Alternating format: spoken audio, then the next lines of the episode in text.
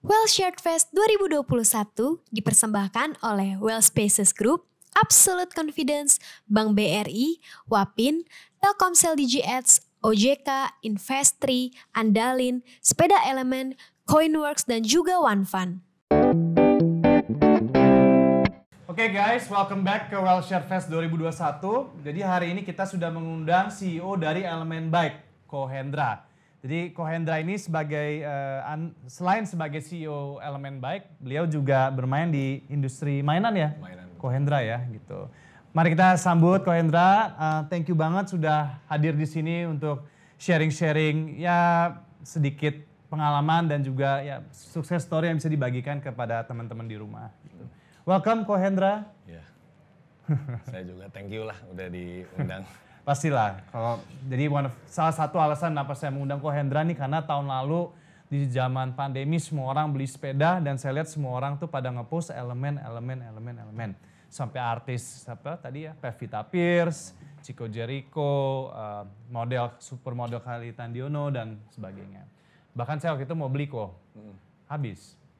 Malah udah kayak harga Yeezy ya, kita beli tapi ada di reseller harganya 2 sampai 3 kali lipat dari harga aslinya nih. Di digoreng ya. Digoreng. So what, gimana perasaan Ko Hendra waktu itu? Apakah itu sesuatu yang kayak uh, it's sort of like an achievement orang sampai ada resale lagi dengan harga meningkat seperti itu atau gimana tuh Ko Hendra? Uh, seneng sama kesel juga sih sebenarnya. Oh gitu. Ya, uh, kalau seneng ya berarti kan kita berhasil ya, uh. barang kita sampai direbutin gitu. Okay. Kalau keselnya itu kita tetepin ke dealer kita untuk harga kita sengaja nggak naikin, nggak ngambil kesempatan. Hmm. Tujuannya supaya banyak orang bisa naik sepeda. Tapi yes.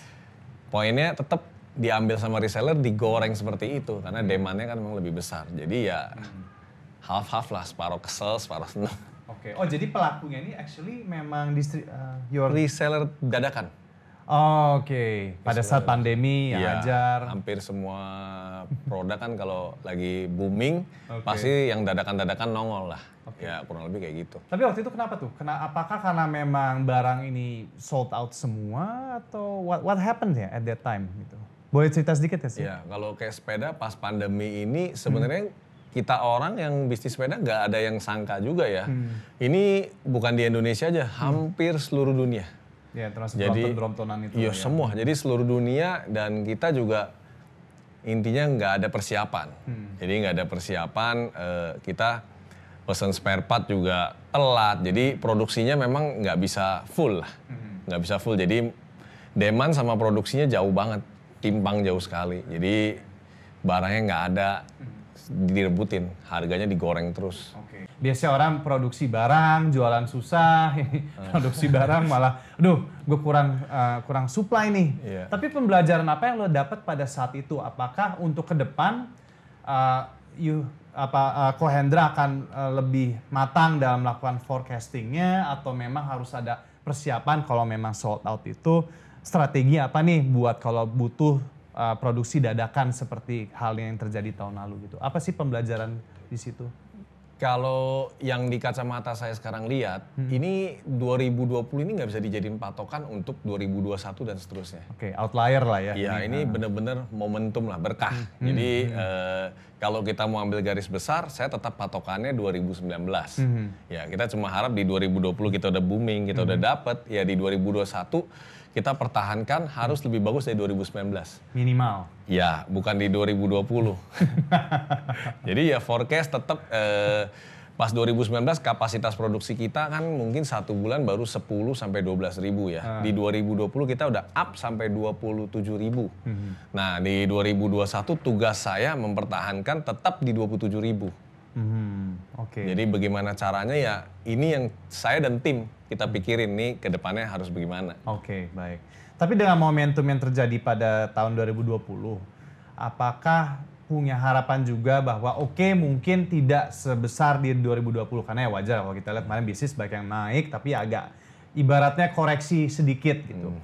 Tapi dengan adanya uh, boom kemarin itu kira-kira impact apa sih yang ke depannya bisa diharapkan oleh uh, elemen nih Kohendra? Iya, kalau secara branding sih kita naik jauh banget dibanding 2019 itu naik banget ya. Kita sendiri juga seneng tapi juga kaget kok bisa ya gitu. Ternyata dibanding-banding brand lain yang udah puluhan tahun, tiba-tiba kita intinya kayak pemain basket rookie of the year langsung serut potong semua. Steph Curry-nya lah. Ya, jadi dari sini ya kita udah tau lah kekuatan medsos segala macem ya. Kita tetap fokus di sini. Jadi kita di 2021 ini strategi kita beda. Oke, Kita-? Kayak di 2020 kan kita ke- banyak pakai seleb ya, selebritis untuk menaikkan brand. Di 2021 kita agak rubah sedikit. Jadi kita lebih ke brand. Jadi elemen ini terbuka untuk brand lokal atau apa pun lah. Kita sama-sama collab. Jadi collaboration menurut saya lebih bagus daripada kompetisi. Jadi kita open aja. Ayo yang mau rasanya cocok, ya kita sama-sama kerjain gitu. Boleh dong nanti kita bikin well shared X elemen nih mungkin ya buat acara kita nih. Boleh kalau Bisa cocok ya? bisa aja. Oh iya kemarin kalian sama Holy Cow, eh Holy Cow, Holy, sorry, Holy, Wing, Wings. betul. Holy Wings. Holy Wing. Itu kayak, wow, I'm like, I think elemen is about similar kayak kalau di US kita lihat sneaker culture ya. Uh, Nike Jordan lah, Adidas collab sama ya let's say Kanye West atau brand. But ada nggak sih uh, in the near time uh, collab yang mungkin bisa di share gitu di sini? Uh, Masih ada sih. rahasia semua nih. Eh, sebenarnya sih nggak nggak apa-apa sih ya, Nggak apa ya? nggak apa-apa sih. Ya kalau tahun ini mulai tahun ini kita kan udah awal Hmm. tahun kita sama teh botol sosro. Oh, oke. Jadi sebenarnya orang juga bilang karena ngomong ini aneh juga kalian teman saya pikir kan Hmm. eh, salah satu brand minuman lokal yang udah lama dari saya kecil suka minum juga. Hmm. Terus kayaknya di brand-brand lain untuk di sepeda belum ada gitu loh. Hmm. Kenapa kita nggak coba? Jadi banyak yang bilang saya agak ini ngaco juga. Cuman Iya, iya, ya iya, selama ini fine-fine aja. Jadi teh botol sudah. Hmm. eh, terus di bulan Februari ini kita sama Pocari Sweat. Oke. Jadi masih minuman. Nah, di bulan 3 ini lebih besar sih. Kita gabung sama tiket.com Oke. dan Kem- eh, Kemenpar. Wow, that's Jadi eh, Wonderful Indonesia. Jadi nanti kita buat 5 seri ya. Hmm. Yang paling cepat ini nanti tanggal 6 apa tanggal 7 ini kita mau launching eh, edisi Central Java. Hmm. Jadi di sepedanya ada bundling ya, tas koper, helm dan lain-lain. Terus ada logo Wonderful Indonesia dan kita bawa desain culture Jawa Tengah. I see. That's that's, that's really cool. Iya. Gue penasaran, since we're gonna have KFC buat lunch kita hari ini, KFC itu pernah kepikiran sih kolaborasi KFC dengan elemen ini? Ada juga sih. Udah pernah ngobrol? Belum. Menarik tuh. I would definitely buy that bike kalau memang ada kolaborasi KFC. Ada ada ada ada kepikiran ya kita. Pokoknya sekarang eh, saya lebih mau mencoba sesuatu yang baru yang orang lain nggak pikirin. Karena kalau yang monoton-monoton semua bisa gitu. Ya, loh. ya, yang ya, kayak gini kan antik ya. Ya, ya, ya. Marketnya tersendiri gitu Iya, loh. iya, iya, iya. Itu sih yang kita pikirin. Oke, buat sepeda KFC, Sean Glyle, please watch this. Tolong kolaborasi dengan Kohendra untuk bikin elemen X KFC, ya. Mungkin kita mau balik ke history ya. Kan kalau kita lihat kan sepeda kan sebenarnya industri ini udah lumayan Lama. ya. Kita lihat dulu kan ada merek apa tuh Polygon lah, Whimsicle dan sebagainya macam. What was the reason waktu itu uh, Kohendra mulai di industri sepeda yang memang sudah lumayan established lah at that time? Apa sih alasannya waktu itu? Kalau kalau mulai di sepeda ya karena saya ada background ya. Background orang tua saya itu ada toko sepeda, retail. Jadi saya mulai dari sana itu dulu kan ruko. Jadi eh, lantai satu toko, lantai dua, tiga kita tinggal. Jadi saya tiap hari dari kecil tuh buka mata aja melek, liatnya sepeda. Jadi udah lihat sepeda aja. Sebenarnya awal bisnis saya itu pribadi bukan di sepeda. Oke. Jadi saya pas kuliah itu saya malah main mobil bekas. Gabung sama teman ya sekitar tahun 2000-an lah. Saya main mobil bekas. Eh, zaman dulu mah nggak pakai medsos. Jualannya di pos kota. Masih di koran dan ya benar-benar word of mouth lah gitu. Betul. Jadi jualannya masih di depan toko. Jadi kita iklan eh, di depan toko antara orang datang ya gitu. Ya sambil nyambilnya ya sambil jaga toko lah. Di pas 2003 eh, kayaknya bisnis ini udah nggak menarik ya. Harganya udah nggak nggak bagus ya. Pas orang tua bilang "Eh, kamu nggak mau terusin toko. Saya pikir boleh juga sih. Cuman kalau retail aja kan ngapain gitu. Kita semua di sini gitu loh dan kalian juga sanggup. Jadi saya bilang, ayo kita gedein aja, kita coba import. Nah orang tua saya kan bilang modal kan nggak ada, jadi mau gimana? Saya bilang ya import yang paling murah ya kita coba mainan. Mainan inilah yang saya import awal-awal. Jadi dari skuter, eh, tricycle sama motor-motor ini. Jadi dari 2003 saya udah mulai import lah. Awal-awal ya susah sih, bener-bener susah. Masuk satu kan nggak ada sales. Ya ya gotong-gotong iket di motor ke pasar pagi, nawarin lah pokoknya. Ini awal- kuliah nih ya, waktu abis kuliah ya? jadi saya drop out. Jadi begitu saya udah bisnis mobil, saya lihat mobil kan Udah ya lah zaman-zaman tahun 2000 kita umur 20, satu bulan 7 juta, 8 juta. Aduh kayaknya kuliah dengerin ini males lah biasa. Lah. time lagi ya. Ya kan? Jadi terakhir dia terusin di sepeda. Udah di sepeda ya, sepeda saya nggak lihat karena modalnya besar. Jadi saya di sepeda malah saya di toko tuh jualan Polygon, United, Wimcycle. Saya malah jual-jual merek-merek lain. Jadi saya lebih fokus import di mainan karena eh, value-nya modalnya nggak terlalu besar. Jadi dari situ di modal juga dipinjemin. Jadi saya bilang orang tua gimana? Dia bilang oke kita gadein deh. ruko ruko dia atu-atunya ya udah. Oke, wow. Pas waktu itu cuma satu keluar satu m setengah kalau nggak salah. Wah. Jadi mulai dari sono ya saya benar-benar mulai lah. Mulai terus di 2005 2006 ada momentum. Ya. Pas masuk salah satu barang booming. Satu bulan bisa laku sampai 20 30 kontainer Oh ini uh, mainan. info- oh, mainan ya? Yang tricycle yang roda tiga tuh. Jadi oh, dari ada barangnya di sini. udah model lama, Udah cuman model jenisnya kurang lebih Kurang lebih seperti itu. gitu, oke. Jadi dari sono booming itu terus saya mulai lebih ya kerja apa pun kan pasti step by step. Dari Hmm. situ kita jadi wah masih muda ketemu begini kan Hmm. seru juga gitu. Jadi kita mulai coba yang lain, masukin skuter, masukin lain. Hmm. Ya lancar sih, naik terus grafiknya naik terus ya. Di 2008 saya ke pameran sepeda. Hmm. Jadi kan emang saya kerja udah toko sepeda kan kita udah tahu cuman kita waktu itu belum main karena keterbatasan modal. Jadi saya mulai kayaknya di mainnya udah agak mentok juga ya saya coba ada mau main sepeda. Nah, abis itu saya iseng deh ke pameran di Shanghai ya. Jadi saya lihat saya lihat hmm, ini sepeda coba deh masuk satu kontainer. Dua kontainer lah pas 2008 merek apa ya? Kita mikir-mikir biasa kan zaman dulu kan pas kita kan kayaknya yang bule-bule lebih keren namanya. Saya cari cari cari. Wah ini elemen kayaknya bagus nih di Indonesia belum ada yang pakai gitu. Ya udahlah saya pakai merek elemen. Kita daftarin kita pakai. Pas masuk dua kontainer satu kontainer sekitar 300-an deh. Iya. itu jualnya sih berdarah-berdarah kita sama teman-teman. Sulitan ya, wah justru. berdarah-berdarah jadi sama teman kayak misalnya teman eh lu bantu jual dong.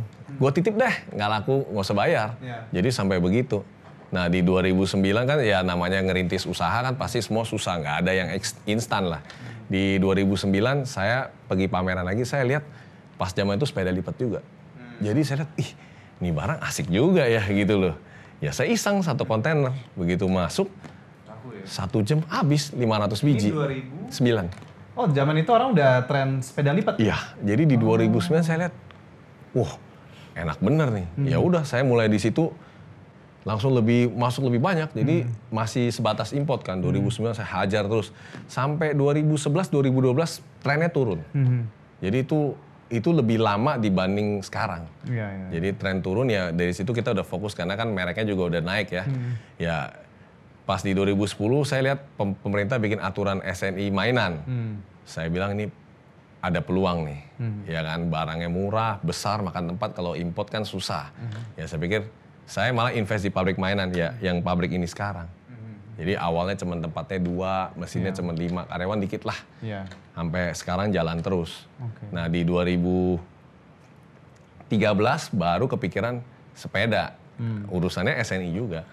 Ya, jadi di 2010 saya eh, SNI mainan kan mulai pemerintah gerakin. Jadi kita pikir kalau bikin mainan ini agak ada peluang. Kenapa? Barangnya murah, besar, makan tempat. Jadi saya pikir kita awalnya sih instan lah gampang. Eh, kita ambil ong- ongkosnya aja kan biaya pengiriman kan Iya.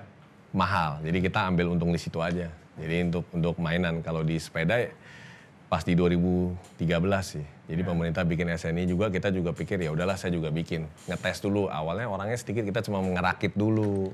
Habis ngerakit kita baru mulai dari Dadap tempat nggak cukup, kita pindah ke Balaraja Tangerang. Iya. Jadi di Balaraja Tangerang itu udah mulai ngelas sendiri, udah mulai ngecat. Sampai 2016 orang kan itu sewa ya yang di Balaraja. Orangnya udah nggak mau sewa kasih ke kita. Jadi kita pikir cari tempat. Nah cari tempat nyari nyari nyari nyari pikir ambil di Jawa Tengah. Tujuannya ke satu UMR lebih murah, kedua selama ini kita di Jakarta lebih fokus ke arah barat Sumatera. Jadi kita mau gedein di Jawa Tengah kita bisa larinya lebih ke timur, ke mana-mana. Jadi kita sengaja ambil di Jawa, di Jawa Tengah. Oke. Nah dari situ 2016 udah sewanya udah habis, pabrik 2017 mulai bangun, 2018 jadi selama satu tahun kosong ini saya sepeda cuma import, dikit-dikit. Nah saya lebih fokus ke mainan. Akhirnya tadi produksi itu mulai actively tahun 2016 ya? Tadi Kalau yang sepeda yang di Kendal tuh mulai start itu 2018. Oh produksinya? Iya karena 2016 kan sewa tempat habis. Oh, Itu baru planning lah. Iya mereka nggak mau nggak mau nggak mau sewain ke kita. Jadi kan kalau kita pindah cuma satu dua tahun kan persiapannya terlalu ekstrim terlalu banyak. Jadi kita pikir ya udah berhenti satu tahun bener-bener kita kebut bangun di pabrik, baru kita fokus lagi gitu. Jadi satu tahun merek kita hilang sih. Impor dulu ya? Iya. Dan akhirnya eh, decide untuk produksi. Apakah pada saat itu memang sudah punya planning kalau oke saya mau impor dulu, nanti saya akan produksi sendiri brand atau itu what was the decision waktu itu akhirnya mau bikin sendiri gitu? Ya, jadi awalnya itu eh, saya berasa hoki dah kita ngomong ya kerja apa pun lancar jaya deh. Bener-bener nggak ada. Jadi saya rasa gue unbeatable nih. Gue apa aja bisa nih. Mau kasih corona. Jadi saya pas zaman itu masih 20-an lebih ya kita ngomong masih labil lah. Eh, nekat. Nekatnya nomor satu. Jadi saya nggak pusing pokoknya kayak kita import. Ah udahlah masuk dulu lah. Entah baru mikir. Jadi dulu masih kenekat. Tapi kayak sekarang kita udah udah udah lebih Ya lebih terukur gini kita udah pabrik mindset importir dari mindset toko retail, grosir, importir sama pabrik itu sama sekali beda. Dan saya untungnya saya udah lewatin semua. Jadi saya sebagai pabrik sekarang kita saya bisa mikir sampai kalau kalau misalnya toko mau mikirnya apa? Saya berusaha jangan ngecewain toko. Nah ini mungkin kelebihan saya dibanding yang pabrik-pabrik lain mungkin kayak gitu. Jadi saya tahu lah dulu pas jadi retail dikecewain pabrik dijanji-janjiin surga gitu udah bela mati-matian di iniin gitu. Jadwal ngaret gitu-gitu Iya, kan? Jadi janjinya nggak sesuai. Oke. Jadi eh, kalau dari pengalaman Kohendra nih, sepertinya memang apakah Kohendra menyarankan nih, karena kita sekarang lihat teman-teman banyak ya impor barang ini dari China, dari Korea, mau ya anything lah, mau kecantikan, makanan atau apa. Apakah would you, eh, apakah Kohendra akan merekomendasikan mereka untuk bisa mempunyai pandangan kalau impor ini tuh temporary. Kayak kalian tuh kayak ibaratnya ngetes pasar lah gimana. And then kalau kalian memang melihat pasar itu ada, apakah memang baiknya seharusnya untuk produksi brand sendiri yang mungkin uh, lebih lokal lah gitu.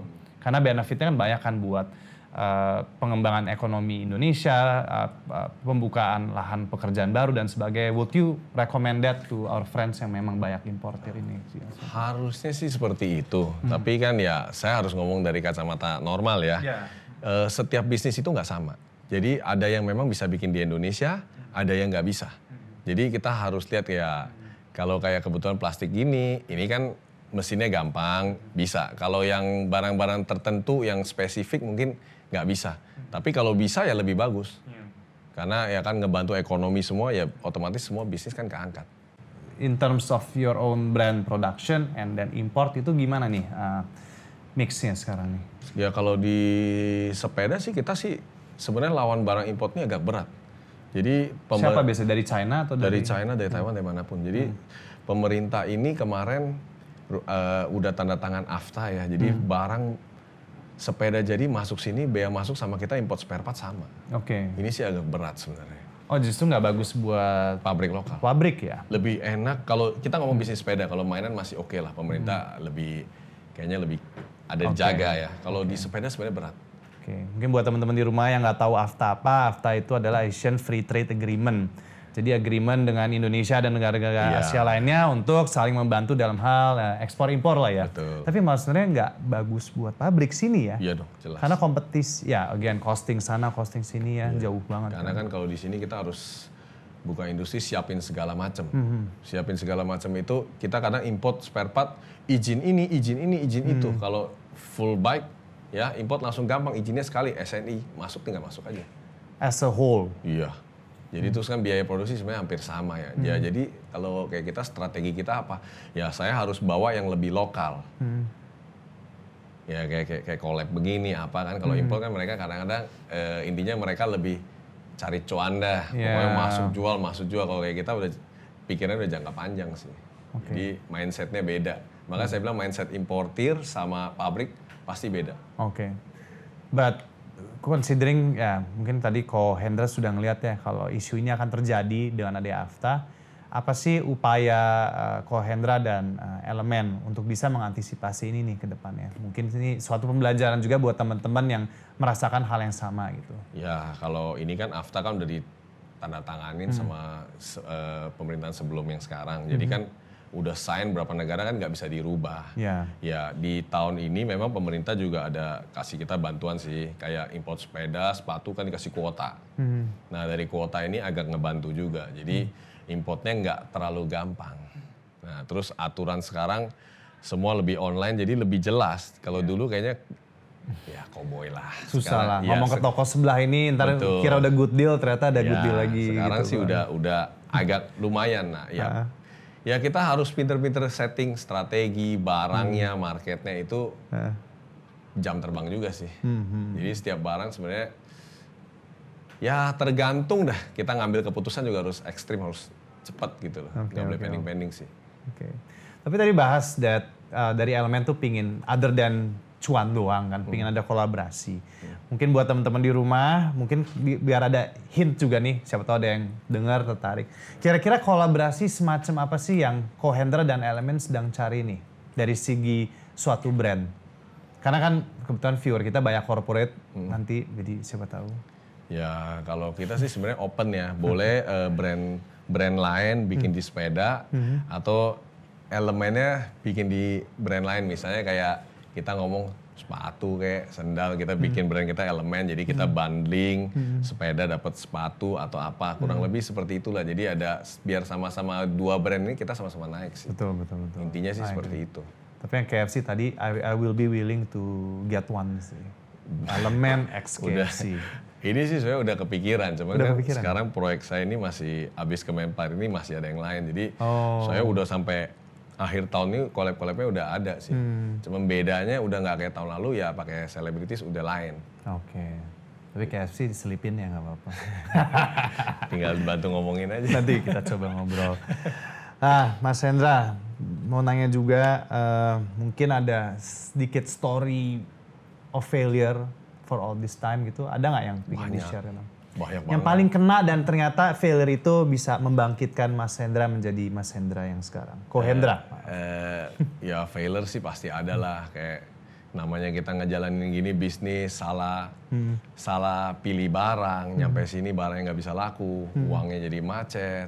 Terus eh, ya di saat itu ada sempet down juga lah. Kayak kita males ngapa-ngapain ya jalan satu-satunya ya kita harus face hadapin gitu. Nggak nggak orang lain nggak bisa bantu kita. Jadi Ya. nggak bisa kita datang bro gua ada kesusahan seperti ini. Menurut lu gimana? Ya setiap orang pengalamannya beda. Dia Yeah. jadi nggak bisa dia bilang oh kalau ngajarin orang saya juga pintar. Orang nanya saya gini-gini. Oh lu begini-gini. Bukan kamu yang ngejalanin bukan kamu yang ngerasain. Ya. jadi masalah ini kita intinya kita yang buat kita yang ketemu ini kita harus cari solusinya sendiri. Jadi kegagalan itu menurut saya biasa jadi dari gagal ini kita belajar eh, supaya lain kali jangan deh kita lebih hati-hati. Jadi saya gagal ini saya udah sering bukan sekali dua kali di di yang pabrik elemen ini juga kita sempat pas 2018 udah bikin pabrik saya nyesel juga. Gila nih pabrik invest begini kalau gagal bagaimana nih apa apa nggak ada. Jadi saya sempat mikir juga. Jadi ya tapi udahlah ini udah pilihan saya. Memang jalan saya di sini ya saya terusin. Jadi harusnya tetap fokus. Kamu udah mulai ya kamu start di sini. Nggak bisa mundur setengah jalan. Keluar juga udah basah lah intinya gitu loh. Ya fight terus aja deh kalau menurut saya sih. Saran Pasti, saya pasti. seperti itu. Tapi kalau misalnya coba bayangkan kegagalan ini tidak terjadi. Would you want that or justru lo ber, uh, Ko Hendra bersyukur kegagalan itu terjadi sehingga ya ya Saya rasa Buat harus sih? gagal lebih bagus. Kalau Iya. kita nggak pernah gagal, kita berasa kita unbeatable. ya, sekali gagal orang, nanti kayak Hmm. orang ngomongin kita, lu itu siapa? Lu harus lihat gue ini siapa. Hmm. Nah, kita akan akan le- akan lebih belagu menurut saya. Hmm. Dari kegagalan ini kita akan lihat, oh ternyata begini ya. Jadi kita akan belajar. Hmm. Saya sih lebih rasanya itu lebih penting sih. True, true. Ada malah quotes kalau nggak salah eh, apa ya, fail fast apa. Hmm. Jadi ya mumpung masih muda, cepet deh ngerasain gagal so you know how it feels. Dan akhirnya ya you don't want to go back there again lah gitu. Ya, lebih lebih waspada. Jadi sekarang Hmm. apa pun harus lebih diperhitungkan. Jangan nekat sih mesti. Nggak ada nekat juga susah menurut saya. Ya, mix of both lah ya. Iya. Hati-hati dan nekat. Nekat, nekat itu kalau kita terlalu banyak hitung-hitung susah menurut saya. Jadi kalau masih muda ya fight dulu dah menurut saya. Jadi Asal terukur ya jangan tiba-tiba nanti hutangnya puluhan miliar nggak bisa Iya. bayar kan isu juga gitu. Iya betul. Oh, speaking of hutang, ya tadi kan sempat bilang Mas uh, Kohendra kalau uh, awalnya tuh semua ini tidak ada modal. Hmm. Apakah memang selama ini kalian grow dari awal sampai sekarang itu hanya perputaran dari ibaratnya kalian punya balance sheet uh, dari retain earnings kalian dan kalian reinvest lagi atau memang ada jalur let's say ada investor masuk kah atau ada pinjaman bank kah atau apa? Kalau kita sih tetap pakai kredit dari bank sih. Oh tetap dari dulu sampai sekarang. Iya, Tapi jadi- secara equity ada tuh, misalnya investor masuk itu belum. Investor masuk sih belum sampai sekarang. Jadi kita memang masih sendiri sih. Cuman ya kita harus ya kalau kayak saya harus pinter-pinter ngatur lah dari keluar eh, dari masuk barang, dari keluar, dari produksi apa kita harus settingnya lebih benar. Kalau settingnya nggak benar ya pasti nggak akan cukup. Tidak akan cukup mau kerja sebesar apa pun tidak akan cukup menurut saya. Tapi trik-trik strategi loan ini gimana, uh, Kohendra? Apakah memang, kalau saya lihat kan mungkin loan ini biasanya buat apa tuh? Apa buat uh, pembelanjaan inventory kah atau buat pabrik ya biasanya ini? Ya biasa sih kayak kita Kebanyakan. investasi mau bangun pabrik ya kita Kebanyakan karena kan itu itu ya. kan uang intinya uang mati ya kita lebih ke sono kalau yang buat modal kerja biasa kan putar terus jadi sepinter-pinternya kita ngatur sih kurang lebih seperti itu Jadi loan banyak buat capex lah ya, Iya. pabrik dan sebagainya. biasanya sih kayak gitu sih Kenapa nggak explore, let's say, private equity atau investor equity, ya any kinds of investor? Apa karena lebih, ya pakai loan lebih cuan lah jauh atau gimana nih? ya sebenarnya sih plus minus ya Iya, kadang-kadang kan kalau kita eh, partnership sama orang kita juga Kayak misalnya- kawin lagi ya? Iya orang nggak tahu co- cocok apa enggak, visinya sama enggak. Itu kita kita juga nggak tahu. Selama ini kita udah kayak setengah Superman gitu, action terus tiba-tiba datang nanti kan nggak belum tentu pas. Dan kebetulan s- posisi sekarang masih kuat sendiri ya lebih baik sendiri gitu. Tapi kita sih ada ada rencana sih ke depan kalau lihat satu dua tahun ini ya mungkin mau lebih besar ya tetap harus ada investor. Kalau nggak bisa. Oke, maybe venture capital firm, private equity firm, Iya. feel free to contact mungkin ya, who knows? Sementara ini masih namanya kan yang di Kendal ini yang pabrik elemen kan baru. Jadi masih baru ya saya masih mau lihat dua tahun lagi dah perkembangannya seperti apa. Oke. Tapi kalau yang untuk yang mainan ini sih kan udah 11 tahun ya. Ini sih udah nggak nggak nggak butuh sih malah. Oke, mungkin what is the end game from all this?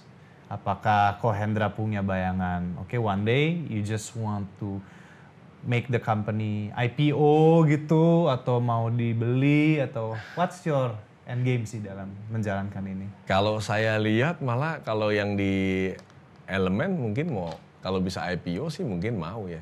Karena kan lebih banyak orang lebih pintar dari saya. Jadi kapasitas setiap orang kan nggak sama. Ya, kalau ya, ya. saya kan benar-benar dari retail apa untuk saatnya udah mesti diganti yang lebih baik dari saya kenapa enggak gitu loh. Jadi kita harus lebih open minded juga gitu loh. Nggak bisa kita oh saya ini founder, saya ini eh, yang usahakan sampai dari nol sampai sekarang gitu loh. Masa dikasih ke orang lain?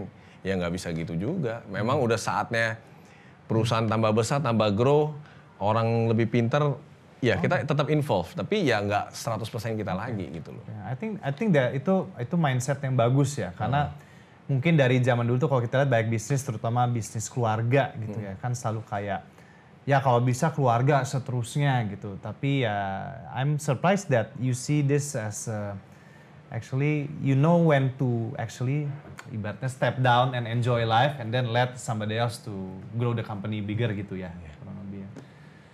Itu ada anytime soon atau belum? Eh, saya lihat dalam 1-2 tahun ini dulu ya. Karena kan Masih mau mau arah ke sono juga kita harus company harus udah stabil segala macam. Kayak sekarang kita gini, gitu, eh saya mau IPO kan nggak nggak nggak nggak nggak langsung kita ngomong aja gitu loh. Memang ada step by stepnya. Arah ke sono ada.